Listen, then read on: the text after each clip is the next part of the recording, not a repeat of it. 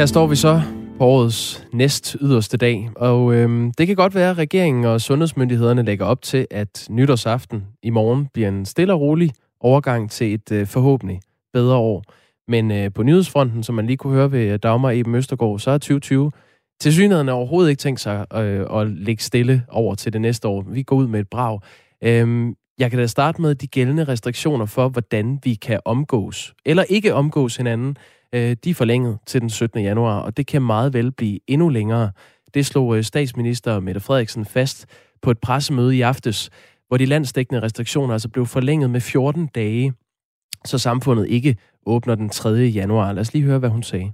Der er på mange måder tale om en reel nedlukning af Danmark, nu også et par uger ind i januar.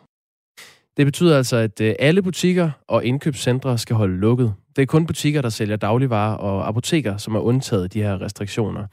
Også de liberale erhverv, som for eksempel øh, frisører, massører, og køreskoler, må holde en ekstra lang ferie og kan ikke byde kunderne velkommen igen før den 17. januar.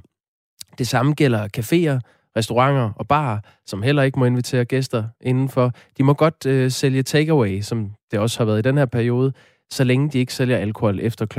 22. Øh, så er der forsamlingsforbuddet. Det gælder stadig. Man må stadig ikke samles mere end 10 personer i det offentlige rum. Er en forsamling større end det, så kan hver person i forsamlingen straffes med bøde. Øh, så er der de øh, unge mennesker, de børn, som har glædet sig til at komme tilbage fra juleferie. De må også vente lidt, øh, øh, de studerende og eleverne. I hvert fald på at se vennerne i øjnene sådan fysisk igen. Elever i folkeskolen skal modtage fjernundervisning. Det samme gælder øh, studerende på gymnasiale og videregående uddannelser. Til gengæld så øh, er det ifølge direktør for Sundhedsstyrelsen Søren Brostrøm fortsat ansvarligt at holde daginstitutionerne åbne.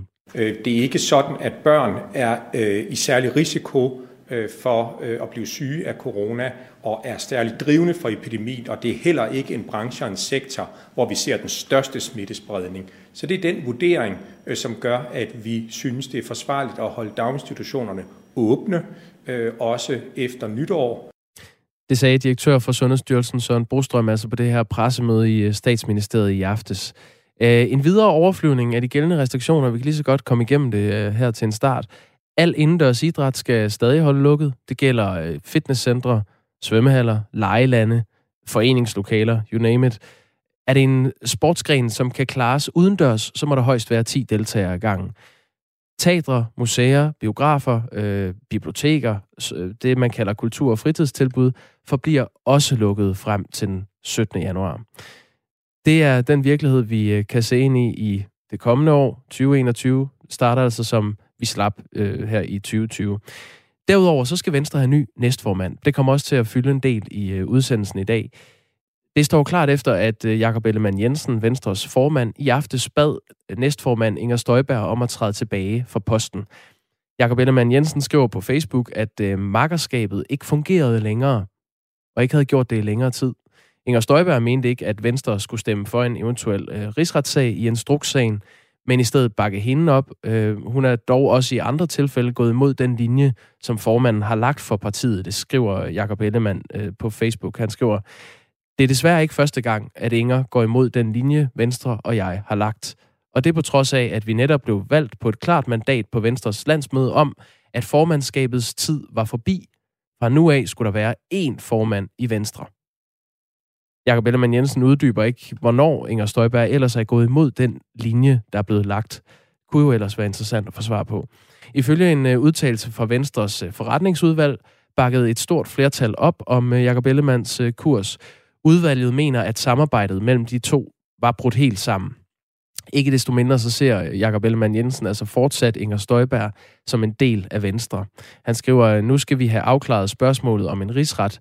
Herefter vil Inger kunne fortsætte som en vigtig del af Venstres folketingsgruppe, selvom hun ikke længere er næstformand. Sådan skriver han på Facebook. Øh, Inger Støjberg, kan jeg sige, øh, varetager også posten som retsordfører for Venstre.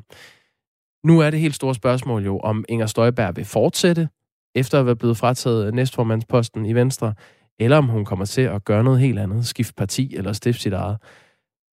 Det, der står tilbage, det er, at vi ved, at hun fik i 2019 ved det seneste valg 28.420 stemmer.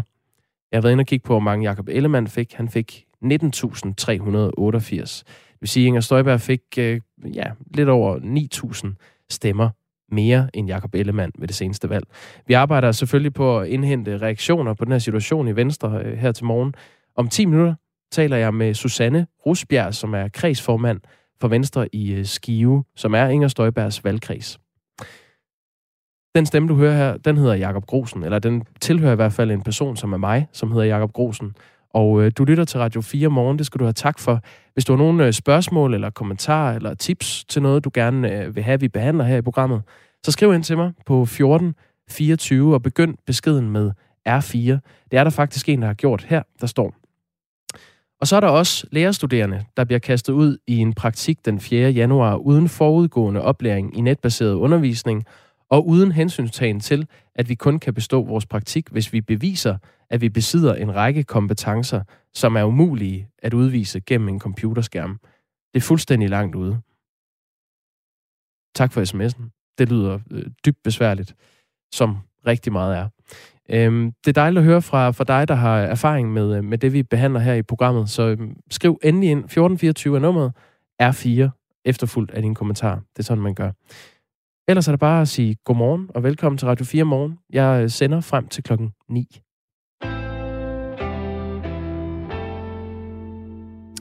Og vi lægger ud med invasive arter her i Danmark. De bliver nemlig flere og flere. I december 2015 vedtog EU en, øh, en dødsliste med 37 planter og dyr, som man ønskede udryddet i den europæiske natur. Det er så fem år siden, og ingen af de arter, der var på den dødsliste, de her 37 planter og dyr, er blevet udryddet. Tværtimod, siden listen øh, blev oprettet i 2015, er den blevet udvidet to gange, og nu tæller den 66 forskellige øh, planter og dyr. Undskyld, det gælder 36 planter og 30 dyr, og den liste bliver kun længere i fremtiden.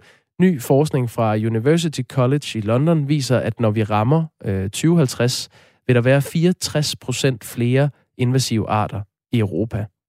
I den her uge øh, sætter vi her i Radio 4 Morgen fokus på kampen mod de invasive øh, dyr, der præger den danske natur. Og nu skal det handle om en de arter, der ikke er på, øh, på EU's dødsliste, men som stadig ses som en invasiv art i Danmark. Det er Stillehavsøsters. De er på under 20 år gået fra ikke at findes i Danmark til at være 70.000 tons bare i Vadehavet. Godmorgen, Claus Melby. Jamen, godmorgen. Leder, leder af det, der hedder Vadehavscenteret, som har til formål at øh, øge kendskabet til og forståelsen for Vadehavet. Øhm, det kan jo lyde lækkert, at der er mange østers i de danske farvande, men hvad er det for nogle konsekvenser, det har for den danske natur? Jamen, der er ingen tvivl om, at øh, Stillehavsøsters øh, dominerer rigtig kraftigt øh, visse steder i Vadehavet. Og øh, det, det, der sker, det er jo, at øh, Østers er en øh, stærk overlever, og det vil sige, at øh, den øh, laver store banker i, øh, rundt omkring i Vadehavet, og der ligger vel en 8-10 stykker af dem. Øh, og, og de øh, danner sådan et rev, øh, hvor der er masser af gemmesteder. Og det betyder, at øh, andre arter øh, får en ny, øh, nyt levested, som gør, at øh, de kan opformeres. Og øh, det ændrer selvfølgelig øh, på rigtig, rigtig meget. Vi troede, at Østersen ville udkonkurrere blommuslinger, øh, fordi de overtog blommuslingebankerne. Det troede vi i starten. Men vi må så også erkende, at der er øh, den nye opgørelse på, på 78.000 tons blommuslinger og 72.000 tons østers, det betyder, at blommuslingerne bruger faktisk Østersen som gemmested øh, og sidder så ind mellem de store østerskaller. Øh, så den har ikke udkonkurreret blommuslingerne, men den har måske gjort, at blommuslingerne i dag er mindre, end de var for 20 år siden. Men er det egentlig et problem, øh, Claus Melby? Altså, det er, jo, det er jo så det, man ved for lidt om, kan man næsten sige. Altså, der er forskellige fugle, som lever af blåmuslinger, og øh, de har svært ved at spise østers, fordi østers er en, er en meget grov øh, skalddyr øh, med en meget, meget tyk skal. Øh, det, omvendt, så kan man sige, at der er kommet mange små øh, blommuslinger, og det vil sige, at de er måske lettere for fuglene at spise, hvis de kan få fat i dem. Um, så jeg tror helt, ja, jeg tror helt fagligt, at vi er nødt til at leve med Østersen, og, og øh, med de øh, 18 arter, den har været med til at indføre øh, til vores område, um, den er der, og øh, øh, vi kan ikke fjerne den, det, og sådan vil det være med rigtig mange invasive arter, at øh, det kan godt være, at de er på en dødsliste, men det at udrydde dem, det er især i et havterritorie rigtig, rigtig vanskeligt. Øh, så de ligger derude og øh, bliver flere og flere og dækker større og større områder, fordi sådan en østers, den producerer jo mange millioner æg, og øh, jeg tror, det bliver meget, meget svært at gøre noget ved det det var den her dødsliste, som øh, både du og jeg nu har omtalt øh, fra EU, øh, som er fem år gammel. Altså, der var ønsket, at man udrydde de her, øh, det var dengang 37 planter og dyr i den europæiske natur, og det er jo så heller ikke øh, sket med nogen af dem. Men Claus Melby, når man taler om østers i Danmark, så skal man holde tungen lige i munden. Øh, for stillehavsøsters er ikke den eneste art, der findes her i landet. Vi har også den europæiske østers, eller fladøsters, eller limfjordsøsters. Kært barn har mange navne. Og den er ikke invasiv. Vil, vil du ikke lige prøve at skære ud i pap, hvorfor Stillehavsøstersen sådan isoleret set er et problem? Jamen, øh, Østersen er et problem på den måde, at den selvfølgelig øh, går ind og overtager pladsen for, for andre dyrearter i øh, Vadehavet, øh, i og med, at den, den gror voldsomt og, og dækker de her områder. Um, men når man vil gøre det til et problem, så, så er jeg nok også en af dem, der siger, jamen jo, Østersen er kommet. Den er invasiv, den er kommet, fordi vi har produceret den andre steder i Vadehavet, øh, hvor den så er lige pludselig eksploderet, fordi vandtemperaturen er blevet varmere. Ligesom med så mange andre øh, dyre- og plantearter. Øhm, men jeg tror ikke, jeg ser den så stort problem længere, fordi nu har vi lært at leve med den, og den er der. Mm. Og den, øh, vi kan ikke ligesom gøre noget ved det, og vi, jeg er jo et konstruktivt menneske, så hvis man ikke kan gøre noget ved det, så må man lære at leve med det. Og så se på, at den øh, faktisk bliver levested for mange dyrearter. Øhm, og og der, der er den dominerende, men, men problemet har jeg nok svært ved at se i dag, fordi den er der, og mm. vi er nødt til at leve med den. Den kommer oprindeligt fra Japan og øh, Sydøstasien, øh, Stillehavsøstersen, og den blev øh, indført bevidst i Danmark, fordi man ønskede at dyrke den. Man, man forventede ikke, at den kunne formere sig, øh, som den gør i koldt vand, og derfor ville den ikke være i stand til at sprede sig, troede man. Det kunne den så. Ja. Øh, hvis man nu kigger på, hvor den er observeret, øh, så kommer jeg lige med en liste her. Det er et notat fra Miljø- og Fødevareministeriet.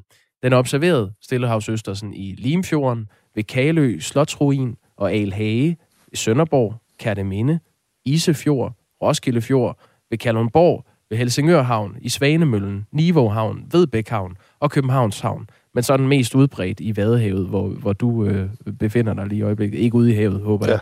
Ja. Øh, ja. I, I 2019, der, der vurderede DTU, at der er de her 72.000 tons øh, østers bare i Vadehavet. Hvis man nu skulle prøve at bekæmpe det, hvad kunne man så gøre? Jamen, der er jo lavet prøvefiskeri øh, på det, og det, det vi har fået at vide om det prøvefiskeri, er jo, at fordi Østersen har den ulempe, at den vokser sammen i klumper, så uh, kunne man kun udnytte 3% af det, man fiskede. Uh, så derfor var det alt for dyrt at, at hive den op. Jeg, jeg tror på, at man må indstille sig på, at øh, uh, Østersen den er der, og den, uh, den vil blive der, og så kan man håbe på, at der kommer nogle, uh, nogle bakterier, nogle virus og nogle sygdomme, der gør, at den, den går til i perioder, så den bliver reduceret. Vi har set, at der for eksempel er sommerdød i den, øh, hvor nogle af de store østers, de står af. Vi så i 2010, hvor vi havde en stærk isvinter, hvor, hvor store dele af de banker, der lå øh, frit øh, for vand, øh, de frøs ihjel, fordi vi havde, vi havde østenvind i, i 3,5 måneder, og det vil sige, at der var frost derude, og, og det tog rigtig mange af østersen. Jeg tror, det bliver meget, meget vanskeligt at gøre noget ved, ved Stillehavsøstersen, og jeg tror, den er meget, meget svær at kommercialisere, øh, fordi den vokser sammen. Man skal huske på, at de, øh, østers, man dyrker allermest i hele verden, er stillehavsøsters. Mm. Og det er nogen, man øh, putter i gummiposer, og så vender man dem hver 14. dag, øh, for at de ikke skal vokse sammen, og så man kan sælge det til konsum.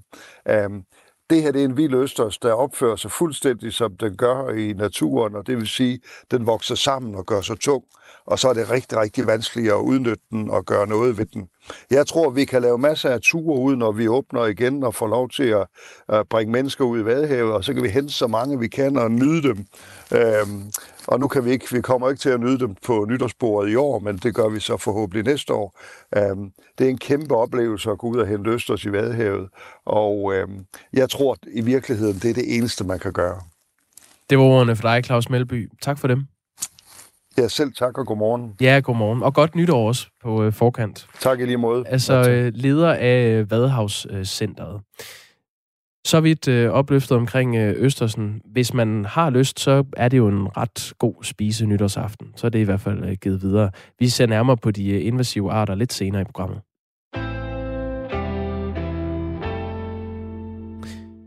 Nu skal det handle om øh, nogle dyr, som er øh, mere ønsket end øh, Stillehavsøstersen øh, egentlig er her til lands. Vi står nemlig her igen midt i en reel nedlukning af Danmark. Øh, nu skal det handle om en, en historie, der fyldte en del, da landet var i lockdown i foråret.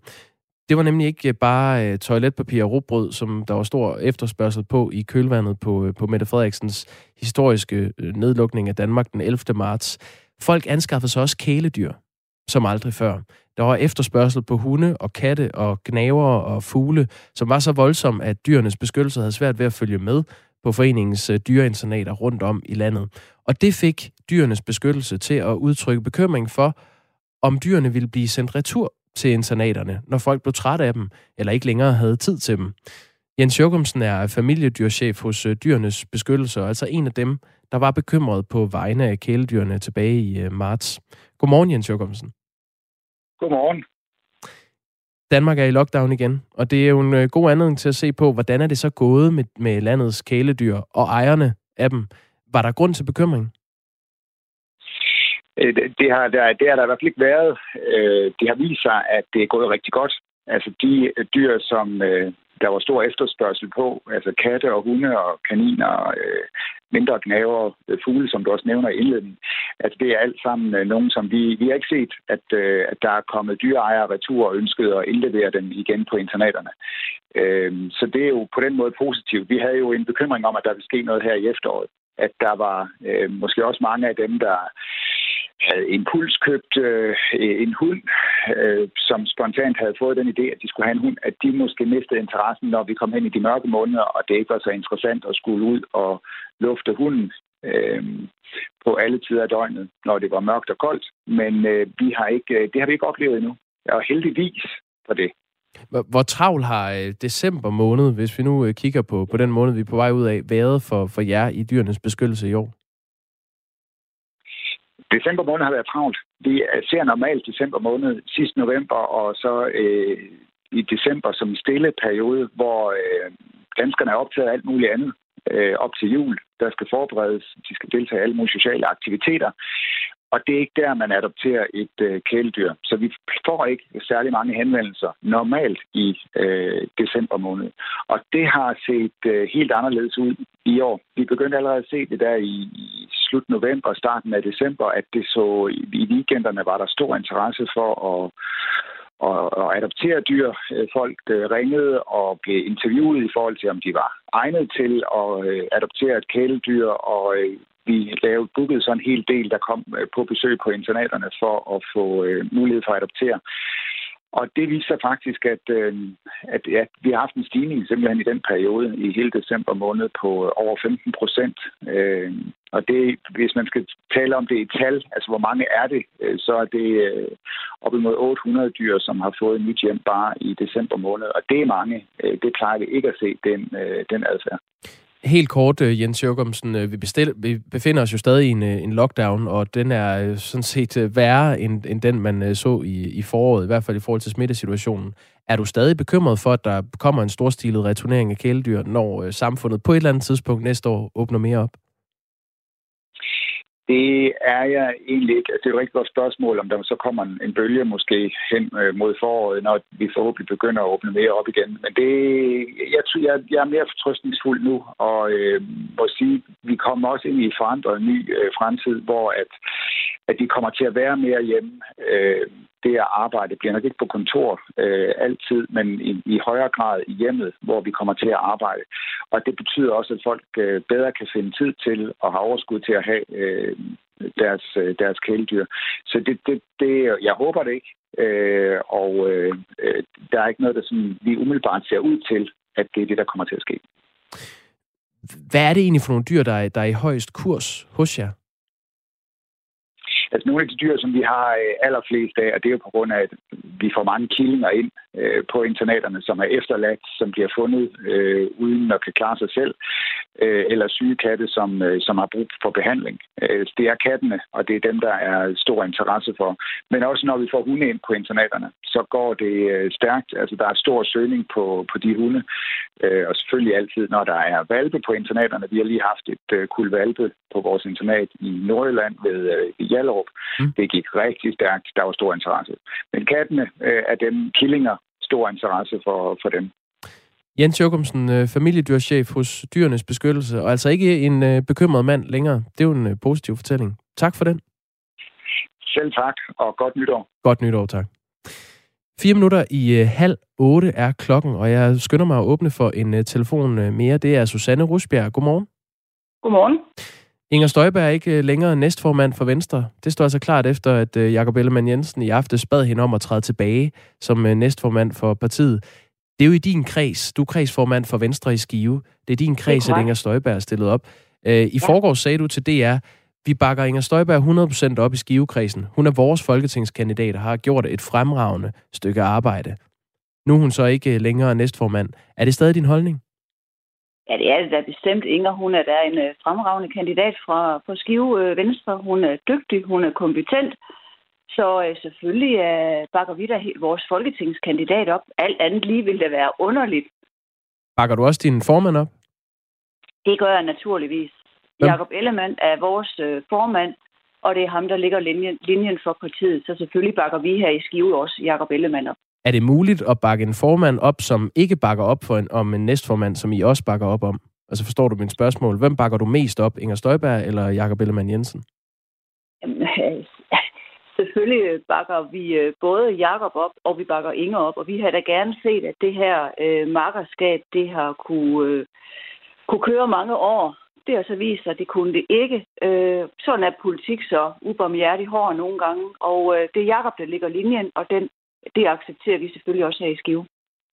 Men accepterer du det, når du øh, for eksempel medvirker her i, i radioen nu og fortæller, at du bakker op om Inger Støjberg, når han udtrykkeligt siger, at han ikke bakker op. Han bakker så lidt op om Inger Støjberg, at hun ikke længere kan være næstformand. Altså, selvfølgelig bakker vi Inger op, og selvfølgelig bakker vi øh, Jacob Ellemann op. Det øh, gør vi, fordi vi har jo Venstre helt inde i hjertet i vores DNA. Så selvfølgelig gør vi det, og jeg kan ikke se nogen modsætning i, at vi øh, skal støtte en, vores folketingskandidat, og samtidig med støtte vores øh, formand. Altså, bakker du op om beslutningen om, at Inger Støjberg ikke længere er næstformand? Jamen, jeg tager beslutningen til efterretning, fordi det er jo sådan, politik er. Øh, politik er ubarmhjertig hård nogle gange, og øh, Jakob har truffet den beslutning øh, sammen med øh, forretningsudvalget, øh, og det øh, er en beslutning, vi tager til efterretning.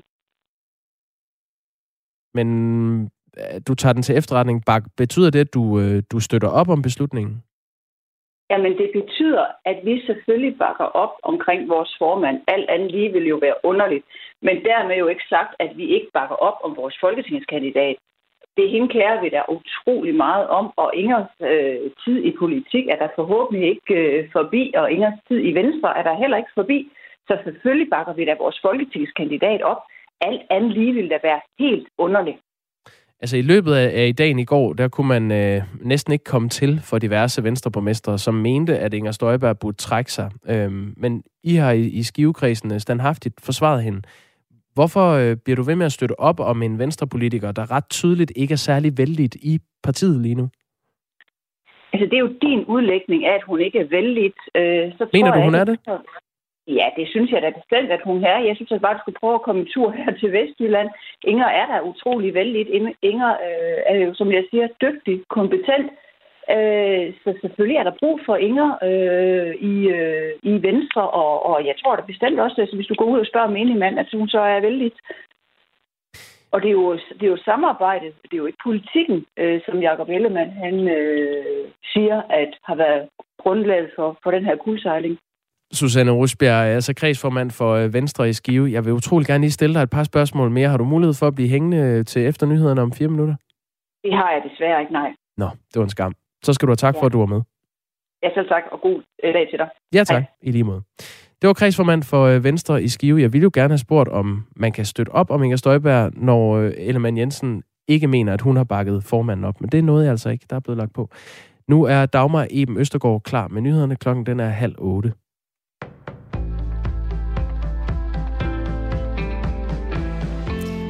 Og Inger Støjberg er altså færdig som næstformand i Venstre. Og forretningsudvalget i partiet siger i en fælles udtalelse, at samarbejdet mellem Inger Støjberg og Venstres formand Jakob Ellemann Jensen er uopretteligt brudt sammen. I udtalelsen står der, at der igennem længere tid har været vanskeligheder med samarbejdet.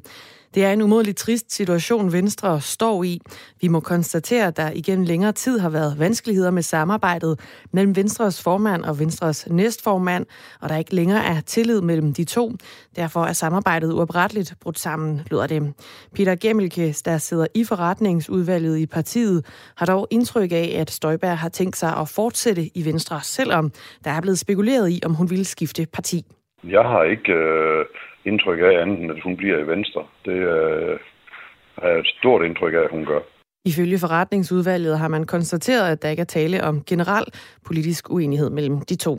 Sagen bunder i, at Jakob Ellemann Jensen har sagt, at Venstre vil støtte en eventuel rigsretssag mod Inger Støjberg, hvis der er grundlag for det. Og Inger Støjberg har erklæret sig uenig i den linje. Når juleferien den er omme, skal skoleeleverne blive hjemme og modtage fjernundervisning. Det var i aftes meldingen fra statsminister Mette Frederiksen på et pressemøde i statsministeriet. Her blev hjemsendelsen af skoleelever fra 0. til 10. klasse forlænget frem til den 17. januar. Formanden for Danske Skoleelever Esther Vif Petersen ærger sig over, at eleverne nu har udsigt til 14 dage med fjernundervisning. Men hun har en bøn til børne- og undervisningsminister Pernille Rosenkrantz-Teil. Jeg har en masse forhåbninger til, at denne her nedlukning kan være anderledes. For det er altså tid til, at vi sætter ind med de øh, tiltag og de erfaringer og de læringer, som vi øh, gjorde os øh, fra foråret. Dem skal vi altså bruge nu. Der skal ifølge elevformanden eksempelvis være ret til en-til-en samtaler med en klasselærer eller en skolepædagog i et online-rum, og det skal sikre, at eleverne ikke føler sig isoleret og overset, lyder det fra Estervif Petersen. Frankrig vil skærpe landets udgangsforbud i områder, der er hårdt ramt af udbrud med coronavirus. Det oplyste landets sundhedsminister Olivier Véran sent i går. Franskmændene er i øjeblikket underlagt udgangsforbud fra klokken 8 om aftenen til klokken 6 om morgenen. Og den periode, der har folk kun lov til at forlade deres hjem, hvis de har en gyldig grund, såsom at gå på arbejde eller tage til lægen. Men fra den 1. januar, der bliver udgangsforbuddet her rykket frem med to timer i udvalgte områder, så det gælder fra kl. 18, oplyser sundhedsministeren. Den amerikanske delstat Colorado har registreret USA's første tilfælde af en ny og mere smitsom coronavariant, der for nylig blev opdaget i Storbritannien, oplyser Colorados guvernør på Twitter. Det oplyses dog ikke, hvordan personen, en 20-årig mand, han er blevet smittet. Men ifølge avisen Washington Post er smittetilfældet i Colorado det første registreret med den nye coronavariant i USA. Det bliver fortsat mest skydevejr i dag med regn eller byer, og lokalt måske med slud, og mest nedbør i de sydlige og i de østlige egne. Temperaturerne de lander mellem frysepunktet og 5 graders varme. Det var nyhederne her på Radio 4 i studiet Dagmar Eben Østergaard.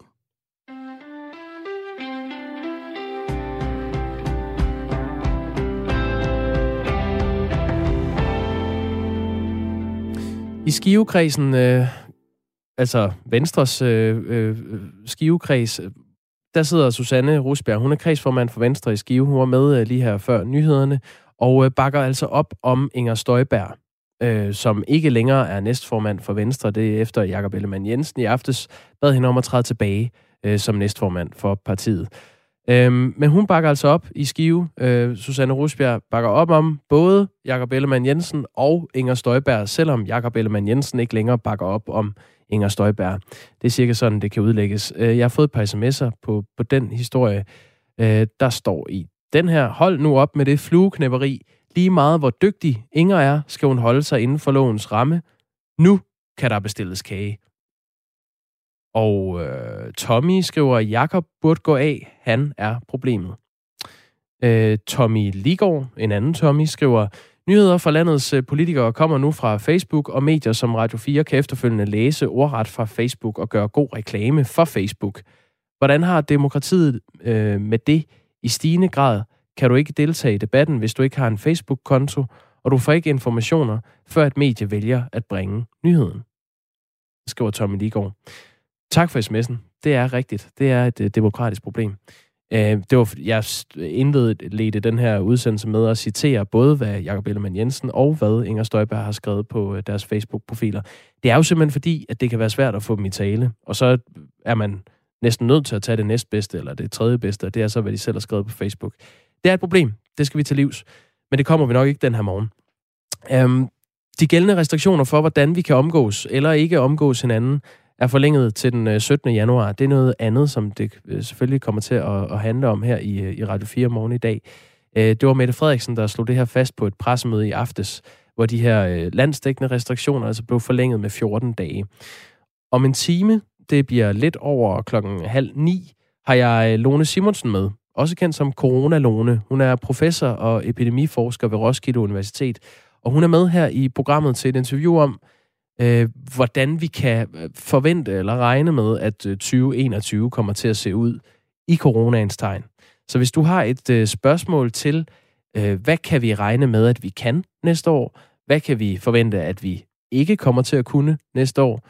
Så skriv ind på 1424. Begynd beskeden med R4, så vil jeg bestræbe mig på at stille det spørgsmål videre til øh, Lone Simonsen. Jeg hedder øh, Jakob Grosen, og øh, du lytter til Radio 4 morgen på denne næst yderste dag af 2020. Nytåret er lige om hjørnet.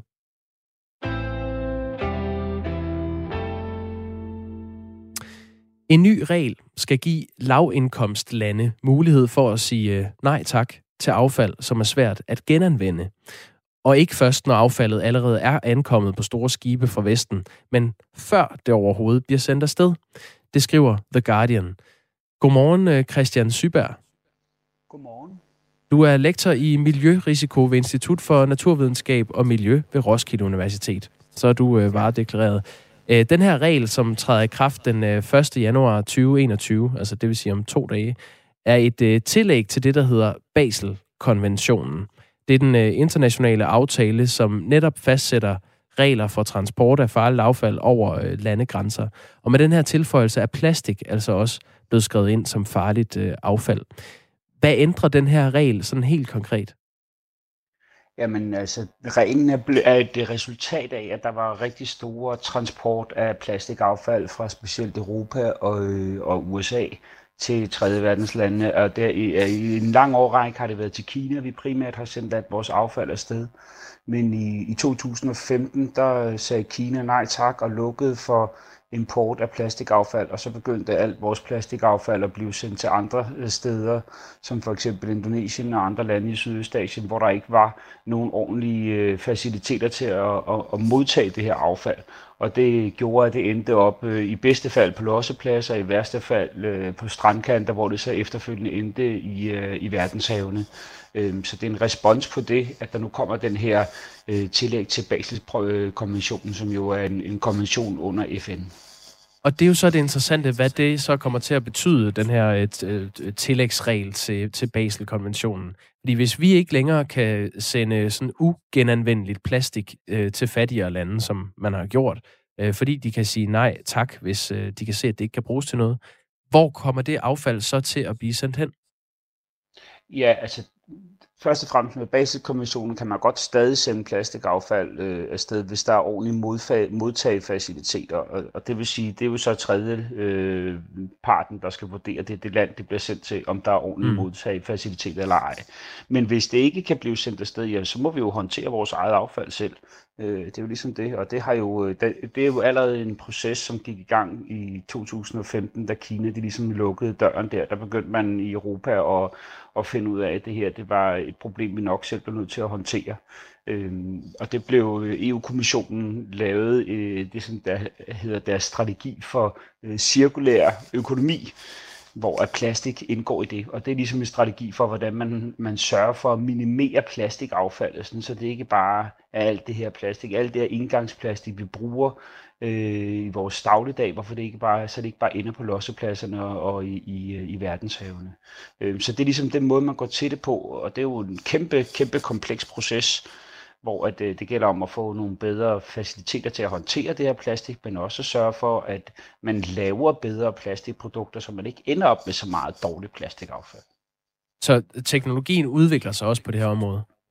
Ja, der er mange forskellige spor, der bliver kørt af. Man tænker på, at vi bruger over 300 millioner tons plastik om året. Så øh, lige at ændre det forbrugsmønster og det produktionsmønster, vi har, det er jo ikke noget, som øh, bare et enkelt tiltag kan gøre, eller noget, som sker overnight. Det er noget, som tager lang tid og kræver mange forskellige slags indsatser. Men blandt andet bliver der udviklet teknologier til at bedre øh, hvad hedder det, genanvende, men der bliver også arbejdet på simpelthen at øh, udskifte de her, mange af de her indgangsprodukter med produkter, som kan holde bedre eller kan genanvendes bedre. Og forskellen mellem at genbruge, genanvende og, øh, og genbruge, det er jo, hvis du genanvender, så har du et produkt, så er det produktet, du bruger igen. Lad os sige en kop for eksempel, som du bliver ved med at bruge, så genanvender du din kop. Ikke? Hvorimod hvis du øh, genbruger plastikken, så er det de der sådan nogle engangsplastikkrus, du har til en børnefødselsdag, og så bliver de øh, kørt igennem en kværn, og så bliver de smeltet op og lavet til ny plastik. Det er ligesom forskellen.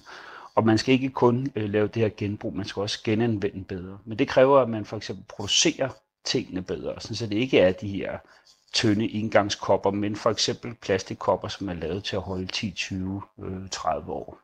Så er det, jeg, jeg har læst et sted, at det er over 40 procent af det plastik, vi uh, producerer, som uh, vi kun bruger én gang.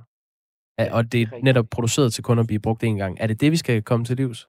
Ja, det er faktisk øh, essensen af vores problem. Det er den store mængde. At det er øh, cirka over, ja, over 40 procent af det, som er det her indgangsplastik. Og i, i EU har man i 2019 vedtaget et nyt direktiv, øh, populært kaldt indgangsplastikdirektivet, som netop prøver at, at begynde at regulere det her område her. Og, og det er et direktiv, der har man fokus på de 10 øh, typer af indgangsplastik, som man har fundet oftest på de europæiske strande. Og den prøver man at regulere. Nogle af dem bliver forbudt, andre bliver der lavet andre former for reguleringer, som, som skal sørge for, at de ikke bare ender i naturen på den her måde. Mm. Øhm, så det er jo sådan endnu et, et af de her tiltag. Så Basel-konventionen, som vi startede med at snakke om her, den er jo et tiltag, og den er på, på FN-niveau, og så foregår der en masse tiltag på EU-niveau, og der er jo også blevet vedtaget for eksempel en dansk øh, plastikhandlingsplan på øh, på nationalt niveau. Så der foregår mange tiltag på forskellige niveauer, og så samtidig så har vi nogle industrier, som udvikler sig også øh, sideløbende her. EU-kommissionen har, har øh, lavet et øh, overslag på, at der kan være op mod 200.000 nye arbejdspladser i den her genanvendelsesindustri, som bliver udviklet i Europa i de kommende år her. Så der er mange arbejdspladser på spil også. Det er ikke kun et spørgsmål om øh, at minimere forureningen. I den her artikel i The Guardian, som, som handler om, øh, om Basel-konventionen, det er tillæg til den, der, der øh, spår en ekspert, at vi med optimistiske øjne på sagen kan se positive resultater i verdenshavene om øh, allerede om fem år. Er du enig i den betragtning her til sidst? Altså man kan sige, det er jo svært at sige, synes jeg. Ikke? Hvad øh, Storm P. sagde, at det er svært at spå, specielt om fremtiden. øh, og det, sådan er det jo også i den her sag her. Men altså man kan ja. sige, jeg tror ikke, Baselkommissionen vil ikke gøre det alene, men der er mange tiltag i gang. Øh, og alle de her tiltag vil have en positiv effekt. Jeg er relativt, i forhold til mange andre miljøproblemer, hvor vi virkelig øh, har en, en stor, stor vej foran os for overhovedet at begynde at se positive resultater, så tror jeg på, at vi er på rette spor i forhold til plastikforureningen. Om vi så ser nogle målbare resultater om fem år, det er meget svært, fordi det kommer også an på, hvordan måler du det. Men jeg tror, at Baselkonventionen, de nye tiltag i EU og de, øh, også initiativerne fra industrien og fra for, forbrugerne generelt, det er ved at vende den her kæmpe store supertanker, som vi skal have vendt, som er vores øh, overforbrug af plastik. Men det er en supertanker, vi skal vende, og det tager noget tid. Christian Syberg, altså lektor i øh, Miljørisiko ved Institut for Naturvidenskab og Miljø ved Roskilde Universitet. Og så var du med her i Radio 4 morgen, øh, Christian Syberg. Tak for det. Selv tak. Øh, klokken er blevet 16 minutter i 8 på denne, ja, 30. december. To dage tilbage.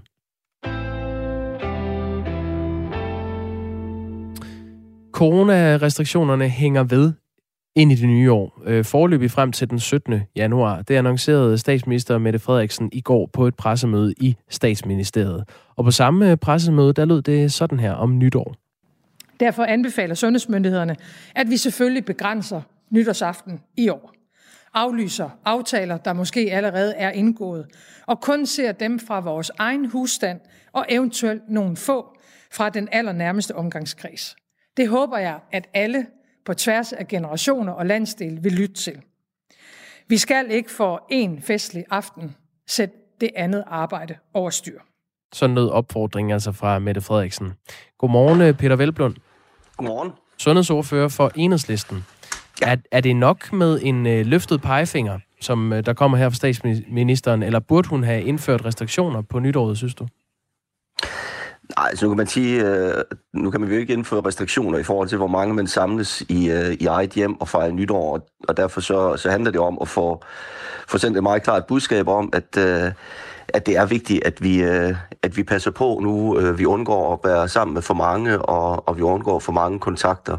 Øh, jeg synes der, hvor jeg havde ligesom manglet et klart budskab, det var i forhold til, til spørgsmål omkring øh, fyrværkeri, fordi det jo både handler om, at... Øh, at man ikke skal samles mange, heller ikke ude udenfor for at, at stå og se på fyrværkeri, men jo også fordi, at vi har et sundhedsvæsen, som lige nu er øh, ret belastet, altså hvor de pers- øh, personalet har øh, ekstremt travlt. Øh, altså folk aflyser deres juleferie og, og aflyse planlagte fridage for at kunne være på arbejde.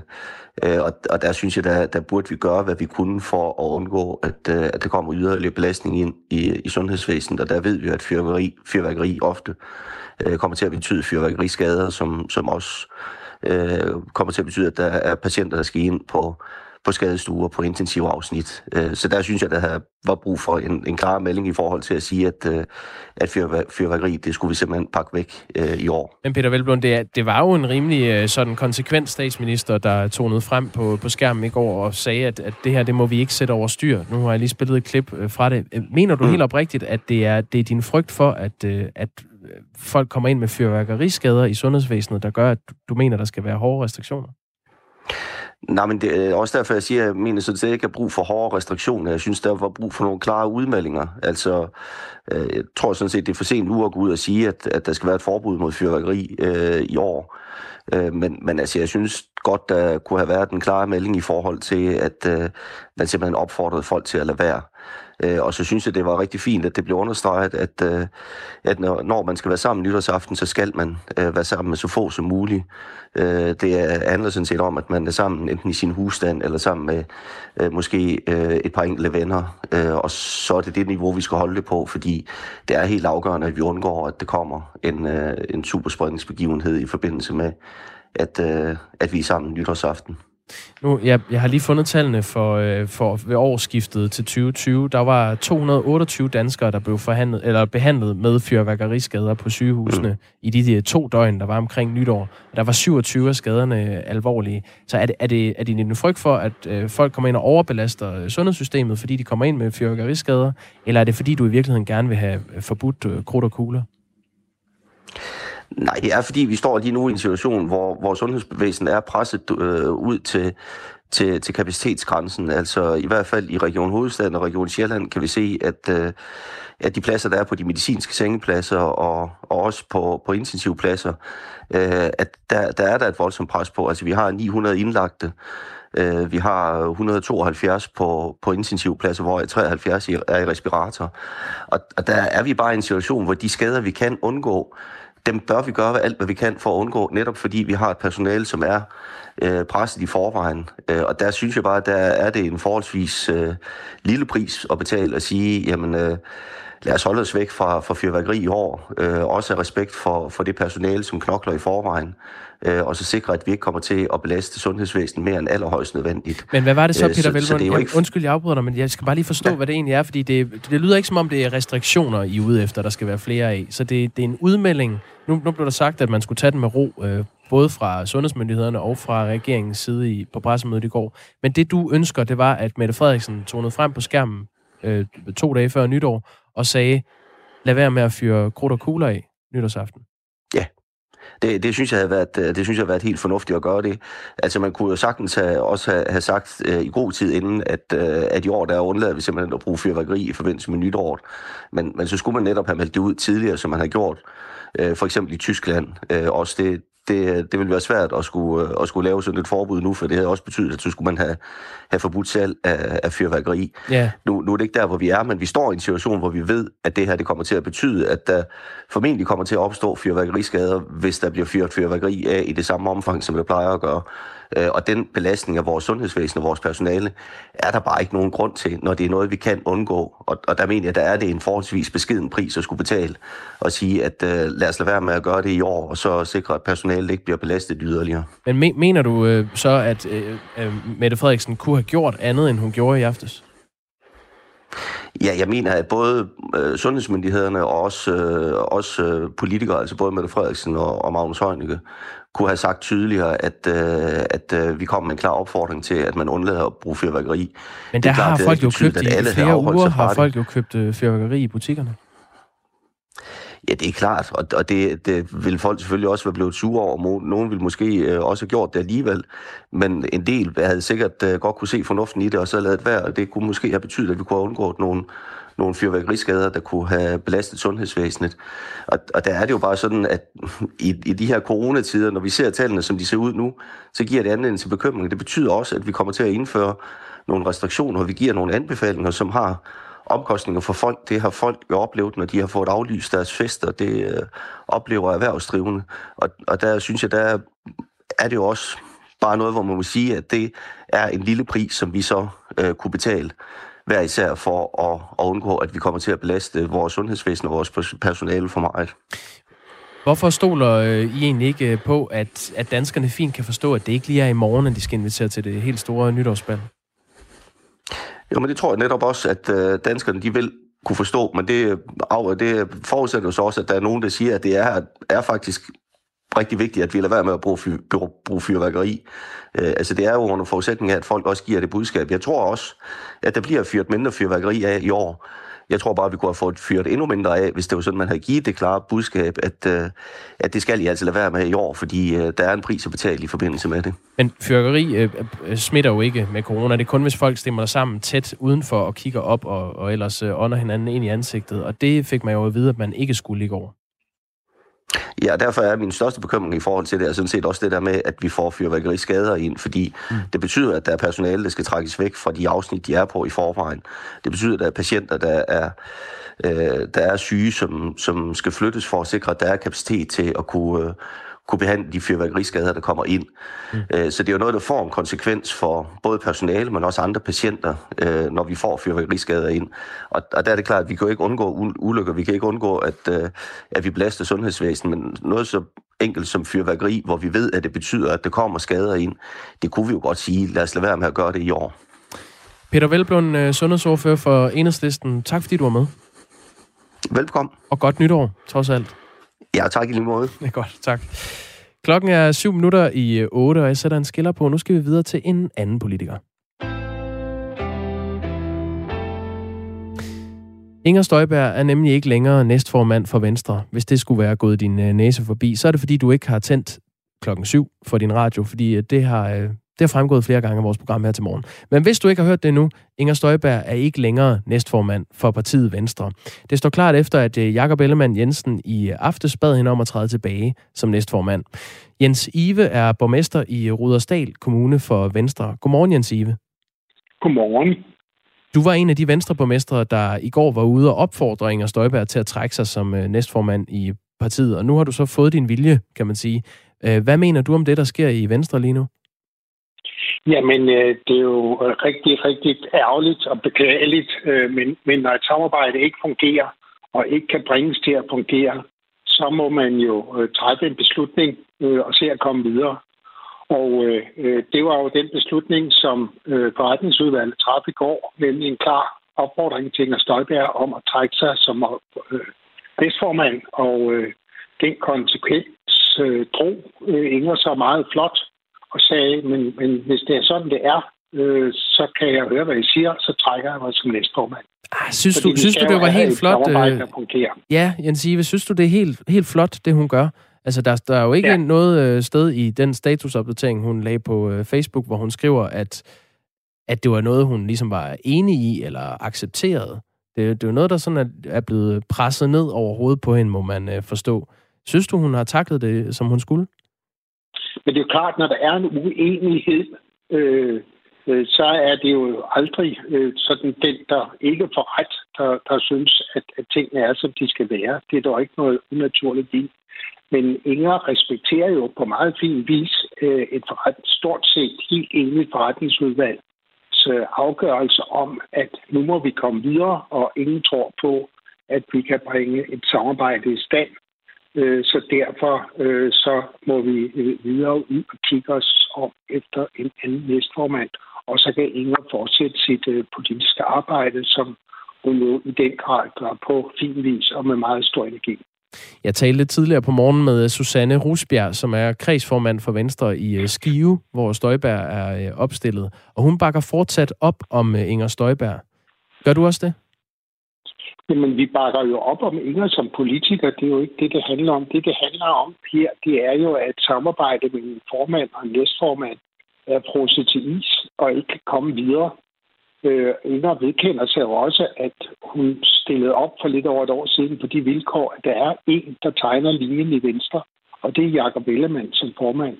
Og hvis man ikke er enig i den linje, der bliver tegnet, og, og endda går ud og modsætter sig den på, på Facebook-medier og andre steder, øh, så må man jo også tage den konsekvens, det er, når forretningsudvalget siger, øh, nu går den ikke længere. længere. Øh, så, så der er jo ikke noget øh, her, der bebrejder Inger som politiker.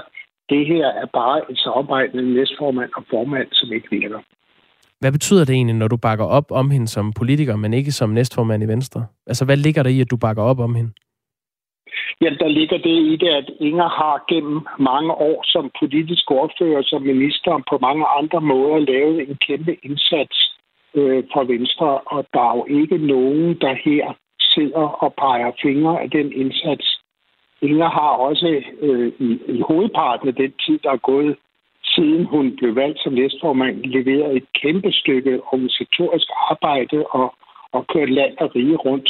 Og det skal man jo ikke nedgøre. Det er jo ikke det, øh, det her handler om. Det her handler om et, et samarbejde, der simpelthen ikke kunne bringes til at fungere. Og der har været flere politiske uenigheder, må man forstå. Øhm, I hvert fald, hvis man læser Jacob Ellemanns øh, Facebook-opslag. Øh, til TV2, Jens Ive, der, der sagde du i går, at øh, Støjberg burde trække sig som næstformand, og så citat, i hvert fald indtil det er afgjort, om der er grundlag for at rejse en rigsretssag mod hende. Punktum. Øh, betyder det, at du godt kan se Støjberg blive genindsat som næstformand for Venstre, hvis det nu viser sig, at der ikke bliver rejst en rigsretssag mod hende?